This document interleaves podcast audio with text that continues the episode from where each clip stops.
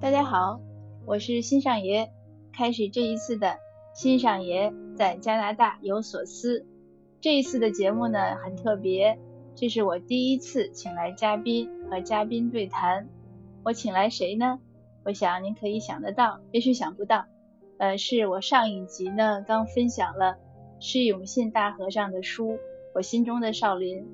那这一次呢，我就索性来到温哥华少林文化中心。我想和这个主持的师傅，呃，严迪法师呢进行一些交流。那好，严迪法师您好。那严迪法师呢，我这个很高兴今天能和您进行一些对话，呃，也帮我做一些解惑。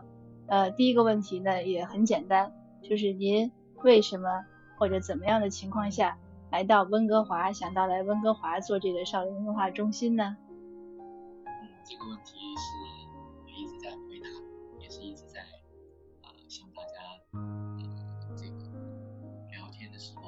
最主要的话题就是如何来到这里，因什么缘分而来到这里。呃，首先从不管是从佛教也好，还是从修行或禅宗也好，我们都讲究一个缘字。缘起呢，就是其实啊，少林寺在呃温哥华，就是在十年前就有一个这样的缘起，就是希望通过不同的缘分，在这里能建立一个海外的少林文化中心。呃，早在十几年前的时候呢，多伦多啊，我们有一个啊僧人去了多伦多，后来成立了这个少林文化中心。温哥华呢，一直没有缘分在这里建立。后来在一六年的时候，呃，我们承载的这个温哥华的呃相关的一些华人，他们通过了解少林寺啊，通过对少林文化的了解，他觉得这么好的文化啊，又能代表。呃，一个传统文化又能代表一个啊，这个这个中华文化的一个部分，像一张金色名片一样，能走出海外，跟不同的民族进行交流。后来他们通过二零一六年的多次呃这个前往少林寺，尤其是拜访我的师傅释永清大和尚。后来多次商讨这个事情以后呢，还有应了国内的一些不同的呃护法居士。大家一起有力的出力，有钱的出钱，大家一起啊发愿集成了这件事情。后来在二零一八年的时候，呃元宵节，我真正的踏上了来到温哥华的旅途。到了温哥华以后啊，当时对这里的人文地理啊，或者是种种都不够了解。后来居士们也非常的。热心也非常的啊，这个好的心态，就说师傅不用着急，我们要慢慢的先了解当地文化，来建立呃跟当地的认识和熟悉，从而去拜访一些有代表性的华人和一些啊西人，通过让他们了解少林文化，呃能给予一些啊友好的意见和见解。后来呢，就在这里。一直住了大概四个月，后来四个月以后呢，在夏天的时候，七月份，后来我们就啊找到了一个地方，用来啊租赁以后作为少林寺文化中心的一个文化传播点。在九月份的时候，我们组织好了以后，就邀请到了啊温哥华当地的一些华人和西人的啊领袖。呃，以及少林寺方丈，我的师傅，还有一众的师兄弟，来到了温哥华，成立这个温哥华的少林寺文化中心。在九月十六号的时候，我们进行了少林寺文化中心的落成典礼。那个时候落成典礼的时候，也来了很多北美地区的其他的少林弟子。这些弟子是什么呢？他们都是啊，我们在美国。或者是加拿大其他地方，或者是墨西哥这样的地方的其他少林文化中心的负责人，他们中有少林的弟子，也有这个少林弟子在海外的西人洋弟子。呃，由于时间紧张，没有很多弟子可以来，大概来了十几十几位文化中心的负责人。我除去温哥华少林寺文化中心以外呢，少林寺已经在陆续几十年的推广里，在六十八个国家和地区已经成立了接近两百所海外少林文化中心。这些文化中心全都是统一的一种信念，统一的一种方式，就是建立平等、结缘，最后成就。我们本着这样的初心，来跟各族人民建立友好的交流，互相学习优秀的文化，把优秀的文化、健康的生活方式，用非常。方便的法来传递给大家，对，这就是我们走出来的重要的一种想法。好，谢谢您啊，讲的很详细，这其中的细节我都是第一次听说，可见我是多么的孤陋寡闻。身在温哥华，这其实就是这两年的事儿，对吧？然后这么大的动静，肯定报上也有登，但是我从来没有看。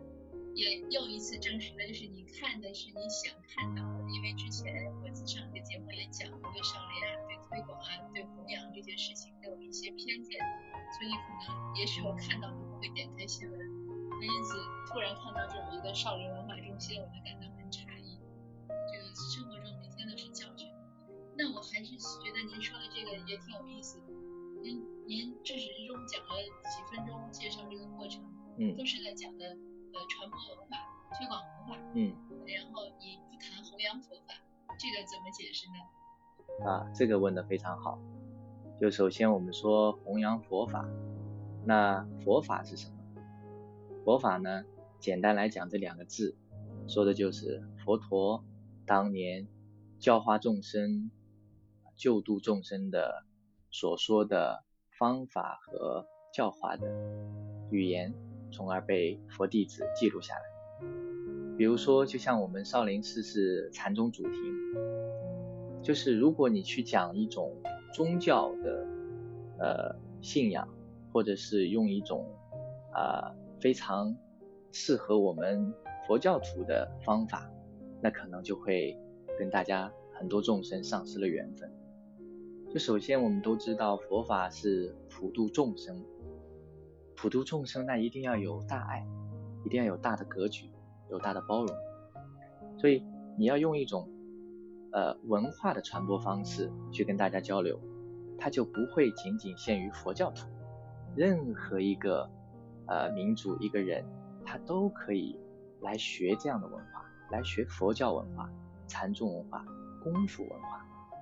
这样我们所有人都可以非常和谐。没有障碍的进行交流，这也是禅者的一种表现方式。哦，是这样。那您具体的呃有什么呃推广文化的计划或者想法吗？推广文化的计划和想法其实啊没有非常的明确，唯有一颗心，一个信念。就像当年我受戒啊，或者是这种所发的每一个愿，希望。走向哪里？希望完成怎样的一个啊弘法立身的愿景？所以我们都是本着这颗心一直去修行。具体的方法呢，都是跟当地的啊这个不同的人建立关系、建立交情，通过聊天，通过不同的方式，哎，激起大家一起发心，哎，给予好的建议，大家一起去做这样的事情。因为任何一件好的事情。它都不是利益某一个人，它一定是利益大众群体。所以就像我的师傅讲过一句话，我至今都是非常非常的啊熟能记住，就是也是一直按照这种方法来成为我推广少林文化和传播佛法的呃一直的心态，就是少林文化或少林寺，它不只是我们少林。它也不只是河南省或中国，它属于全世界，每一个人接触到，每一个人都可以成为少林文化的享受者、受用者，甚至是继承者和传播者。哇，这个这个确实是很宏大的，呃，谢谢您，呃，让我有一种新的启发。我刚才开始的时候，忘记介绍延迪法师了。